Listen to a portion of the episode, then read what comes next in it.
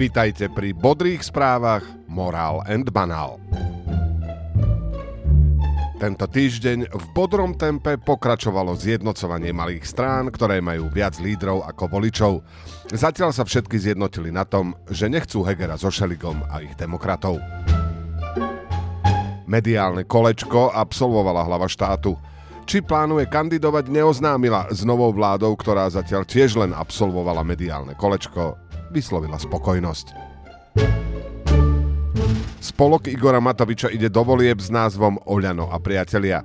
V nezmyselnosti názvu tak hnutie prekonalo aj slovenské nové mesto, ktoré nie je ani slovenské, ani nové, ani mesto. A slovo priatelia je tak ďalším slovom, ktoré Igor Matovič všetkým definitívne znechutí. Jaroslav Naď potvrdil obavy fašistov zo Smeru a z republiky o manipulácii volieb mali by byť manipulované za ruské peniaze. Slovensko podľa posledných prieskumov patrí k krajinám s najprorúskejšou verejnou mienkou v Európe.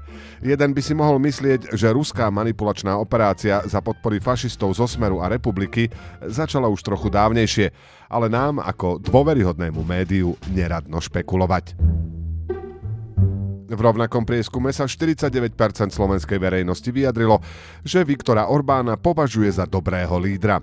S ohľadom na to, že Viktor Orbán neverí v existenciu slovenského národa ako celku a obvykle sa fotí s mapou, kde Slovensko neexistuje, dá sa to považovať za pekný výsledok medzi slovenskými vlastencami.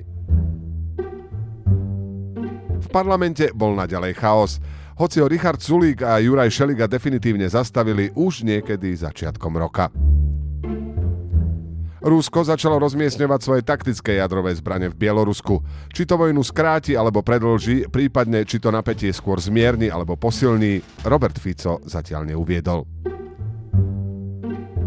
Kým na slovenské postupové kalkulačky už týždeň sa dá prach a politici odložili dresy, bronz na majstrovstvách sveta v hokeji získalo Lotyšsko a o zlato hrajú Kanada a Nemecko. Prajeme vám úspešný týždeň, ideálne si ho užite v spoločnosti priateľov, kým vám toto slovo definitívne odpadne od chuti.